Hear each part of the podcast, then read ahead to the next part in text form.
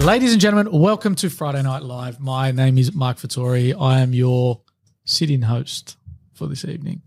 I've got uh, co-host Sean Floyd Pereira, and today we are going to be going into a whole bunch of discussions around why investment agents put up with a lot of your stuff.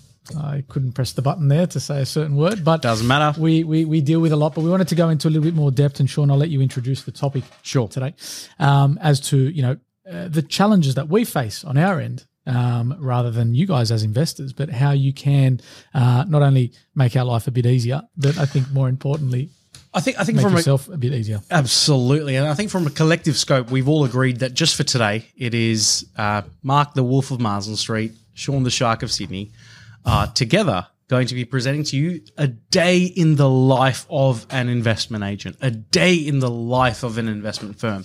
And the reason we wanted to bring this to you, ladies and gentlemen, today more so than anything else is because for the last 12 to 18, 24, 48 months, we have covered on our podcasts the challenges that everyone on the opposite side of the table of us face every single day. So today we've thought let's bring to you the set of challenges that we face on a day-to-day perspective. So in terms of really introducing the topic today, Mark, I think I've summarized it best, which is a day in the life or a a journey in the life of a pro, a professional investment agent. Mm. So from a Q&A perspective, I'll, I'll, I'll pass it back to you from a Q&A perspective, but I've got some personal Q&As of myself to direct towards towards yourself as well. Um, but if you wanted to sort of kick off with um, some baseline or headline questions, we're going to be keeping today's conversation very conversationalist, um, the way that the shark and the wolf always do it back to back. So we're going to be um, excited for today's episode. I know you guys will enjoy it. Nice. So, guys, I think one thing that we come across a lot, just so you've got a bit of context here, is there's a you know uh, a lot of people that have a lot of people around them that have a lot of opinions. Okay, and that for us is no challenge in itself, but it does convolute, I guess, our investors. Uh, let's say not only uh, immediate vision of what they're acquiring at the time, but also their foresight, right? What they're looking at in the future. This is something that I personally believe is it's bad, right? It's bad. Now, the reason why I say that is because uh, with my own personal uh, investment, let's say portfolio, right? It's been a decision that gets made on the spot, and that's it. Once the decision is made, there might be a bit of back and forth thinking about it, leading into it, but usually I'll, I'll listen in on one person, do some outside research, but then put that trust in that person to say, well, you know, everything all stacks up. Now, I'm not saying that everyone needs to play the same, but going back a a step here, where I find the challenges are is by dealing with a lot of these opinions. Sean, you have been dealing with it for a very long time as well on your end, and you've probably seen every single opinion under the sun. I have officially And- two and grey more. hairs to show for it. One over here and one over here. Two only in my whole head of hair. Same. I got a grey head You- from it. You've got two. You've got two per square centimeter. So, Sean, I guess tell us a little bit about you know what you've experienced, maybe in the last, let's say, twelve months, right? Because let's say the, the hottest topic in any form of real estate conversation has been interest rates, right? Now, I'm not here to talk about interest rates, but what I'm here to talk about is obviously saying what do you find is, I guess, the most challenging part when you're dealing with so many different opinions. Fantastic question. Great question. I love the question. In terms of really addressing this, long story short, we get hit with a question in our day in the life of a pro investment agent. Yep. One of the most often questions we get bombarded with is Sean, Mark, Kesh, Ryan, if if you were in my situation, what exactly would you be doing? Mm. And this hits me by surprise, shock, happiness, pity every single time I get faced with this question. And the reason it hits me with all those different varied emotions is because the buyer is trying to say, Mark, if you were in exactly my financial position, what would you be doing? Hmm. And the answer is more often than not, what we actually recommend people to do, which is okay, we know this, right? I'm going to go back to this same train of thought that we always have for a while, which is there's three phases when it comes to your portfolio. There's the acquisitions phase, followed by consolidation, followed by your exit phase. And based on those three phases, if you were someone who asked me that same question, based on your opinion of what was going on, I would say what I naturally felt was the best in one of two divisions. Division number one is if I'm early in my portfolio, my suggestion is going to be naturally based on success, based on the mentors that have helped me be where I am, hmm. based on their success. My answer is going to be naturally leaning towards capital growth if your answer is that you fall under the acquisitions column. Mm-hmm. If you're an experienced investor and you have certain assets under your belt and you ask me the question, you're 55 plus years of age, you've done, for example, really well for yourself, and then you're asking me, going, what would I do in your situation? Then my answer would be geared towards cash flow. Mm. So I hope that makes a little bit of sense in terms of how I'd approach Yep. the answering of that question. But in terms of dealing with differing opinions, mm. what are the opinions? The opinions are based on what we are being told from a macro environment. Mm. So, what are we told from a macro environment? That A, right now is a very scary time to invest. So, I link that first of all back to our textbooks. So, our textbook says when it's scary, you should be buying. Yep. And in theory, it sounds good, but in reality, Mark, how many people practice this? Well, I think a lot more people practice it uh, in their head after seeing it as a meme on social media. True. With a, a picture of Warren Buffett. Dogecoin to the moon. right? Yep. Yeah, buy buy when the uh, the market runs away, and Mm. then obviously run when the market's all buying. But yeah, you're right. It, it you know people always yep yep I believe in that blah blah blah, and then push comes to shove, and oh I'm just going to sit tight at the moment. Oh you know I was talking to a financial planner the other day, just quickly off topic here, you know, and he was saying oh you know it's probably better to sit liquid at the moment. I was like yeah all right, fair enough that's what you recommend, but isn't this an opportunistic time to be buying? I don't know. Things are at discounted rates in some aspects. Why would you want to be liquid? I don't know. That, that that's just how I see things. Absolutely right. But you know, because at the end of the day, you want to be leveraging off the good times, right? Uh, and we spoke about this a couple of times, uh, or maybe a couple of uh, episodes ago, uh, in regards to you know properties in mortgagee in possession, right? Realistically, it's only development sites at the moment that we're seeing fall into that category. Not many, and I mean not many at all, are like residential mum and dads, you know, saying, "Oh, I'm I'm, I'm bailing out, I need help," right? True. Um, and if we haven't seen it by now, oh, we're waiting now for the mortgage cliff. Where these new new words that are coming out. We're waiting for this. We're waiting for that. And it was funny. I actually had someone say that to me the other day why they didn't want to progress with whatever it was, and I was just like, what, what's this mortgage cliff you're going to wait for? Is it going to affect you, or is it are you waiting for it to affect the market in order to get a, a discount? And I said, you're, you're giving yourself a, a different worded excuse to say that I'm waiting for that market to dip. And I said, the same people like yourself have been doing that since probably the year 2008. You've actually opened up the world, like the world of worms, on on the sentiment finding a new term to scare off buyers. Yeah. And I think I think what's important is okay, GFC, financial crisis, Yep. 2020, pandemic was the word Yep. to describe a constrictive economic mm. environment. Mm-hmm. 2018, it was the Banking Royal Commission, which affected a word called lending. Yep. 2023, it's the illusion of war. Well, mm. let's say there is a war, mm. but it's the war stopping you from making progress by yourself. No, you're right. And and you know, again, it's just it's the same excuse, like in deep down, but it's just the surface level is is colored differently. True. right? And that in itself is, I guess, what we're trained to see through as professionals, you know, because we've done it ourselves. We've we've we've got portfolios that have now withstood the test of time that are older than a decade. They've gone through a lot.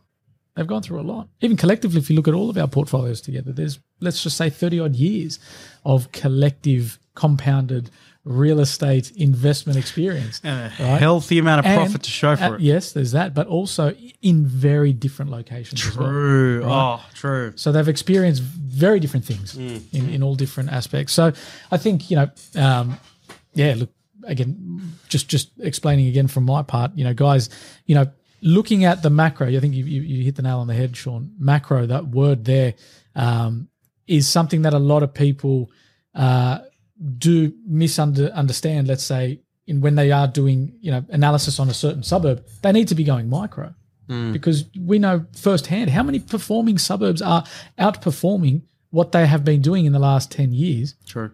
What they're doing now, even in let's say the last five year spread, they're smashing it, smashing it. And if you look then on the last twelve months, most of their growth happened in the last twelve months. Well, why is that? And then we start talking about a, you know, a few things that are logical and whatnot. And that's another thing that brings me to another point, Sean, I wanted to ask you about. When you invest, right? But putting this aside, when you're dealing with your investors, I should say, you know, and dealing with their challenges, do you feel like a lot of their pushback, uh, if you're dealing with something that has a bit of pushback, comes down to not using basic logic when it comes to investing? So, ladies and gentlemen, because we are on the topic of the world or the day in the life of an investment professional agent, it's a fantastic question. Do I feel like it, it has anything to do with logic? Sure. So I'll take a very recent example. Yep. A recent example of working with a high net worth average income earner Yep. who earns, let's say, in the top 1% of the Australian average income. Mm-hmm. And I started drawing out comparisons in the real estate market with a Sydney suburb compared to another one. And the answer I got straight away once I drew out that comparison from this potential investor was, well, that's an exception to the rule. That's an exception. And I said, exceptions to the rule. Okay. So if there's a set of rules and there's an exception, do you expect there to be more exceptions to the rule or more rules than the exception? If it's an if it's a true exception, Yeah. how many exceptions are there going to be? One, two, Yeah. three to the 50, 100 rules. Correct.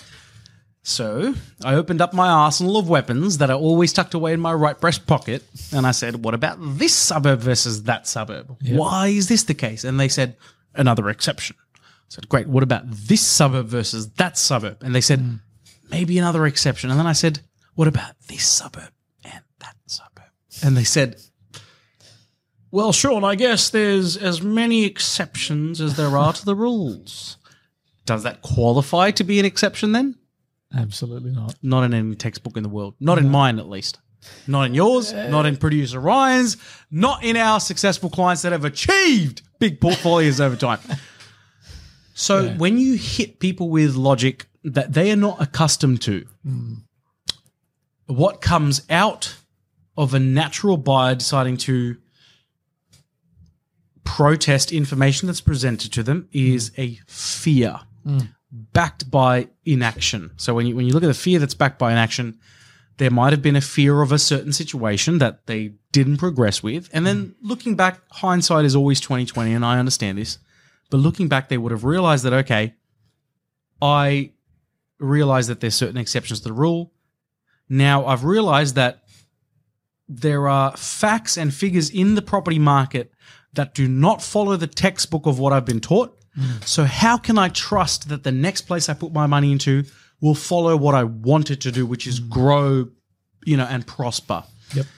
So where does my role come into the situation is sharing what I've been through, sharing what my team's investments have been through, and sharing what my clients' investments have been through. Mm. Beyond that, you can't do much more to help someone become a successful investor apart from sharing true raw facts. But you have to really, I think, understand, Mark, where people are coming from when they validate their opinions a certain way. Absolutely.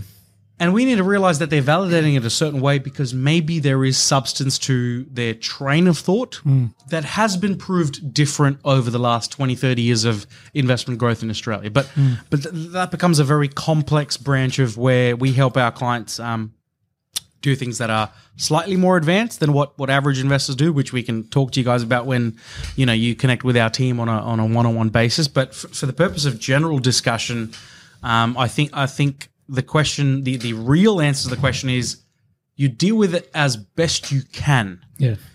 You provide all the facts that sometimes seem counterintuitive, and you hope that whoever's on the receiving end of the facts make the best judgment um, for themselves. I think that's a yeah very good point. Uh, a, a good judgment for themselves, right? Uh, You, you hit the nail on the head because at the end of the day, the ultimate decision lays with the investor, right? And you know when we when we discuss with uh, a lot of our clients and whatnot, you know, and we're talking about a specific suburb or whatever it may be in particular, I feel as though every time we make, uh, I guess we, we we outlay all the information, it's all based on logic anyway, right? Any of the acquisitions that any of us have made as a group, let's say, has all been based on logic. It does this, it does that, does this, does that. Okay, well, why would I not get it? All right. Why am I looking for this, as we always say, the unicorn, Yeah. right? Expecting that it's just going to pop out of nowhere, you know, in a market. How's a, a unicorn supposed to just pop out of a, in a market? Not going to happen. But then it's a good market. We're still searching for this unicorn, but we still can't seem to find it Yeah. right? So we're always on this forever hunt, you know, feeling like that there's nothing out there.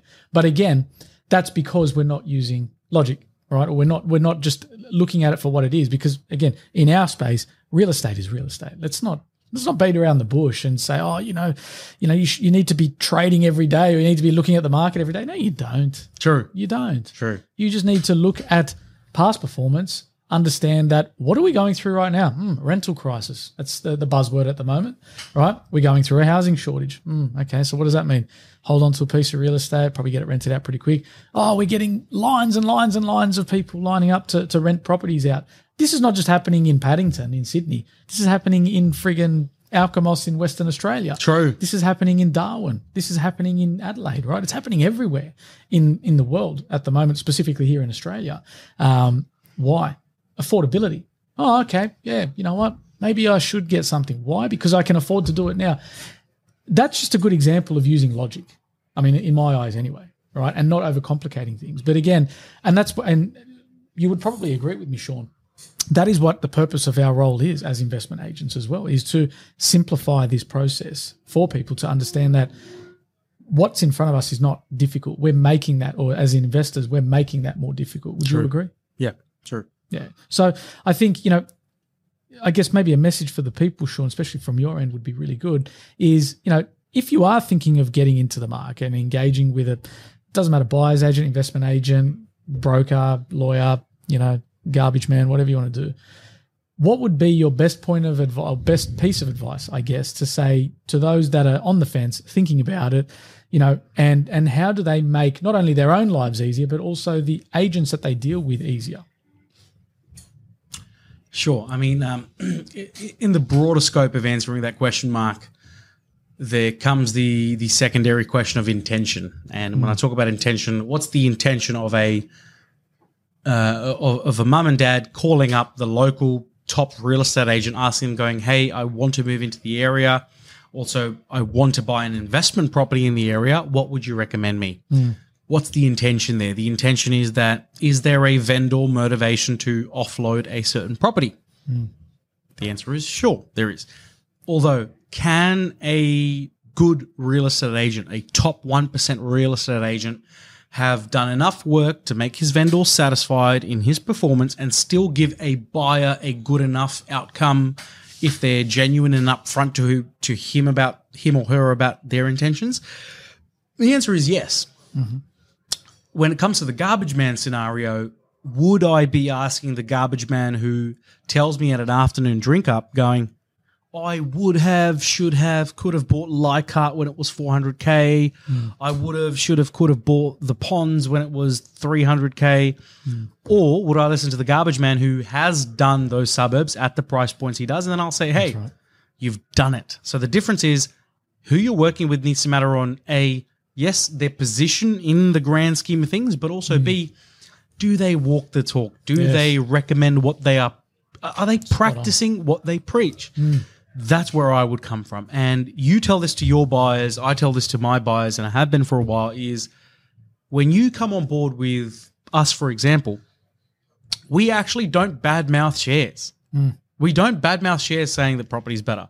If I look at what my properties have returned me over what my shares have returned me, properties have smashed shares. But I don't badmouth shares to people I meet because if you know what you're doing in shares, you will do well. Absolutely. We've enjoyed talking about shares all the time. But we know our properties do better because of certain things such as leverage, positioning, timing, you know, whatever it is, type, style, structure.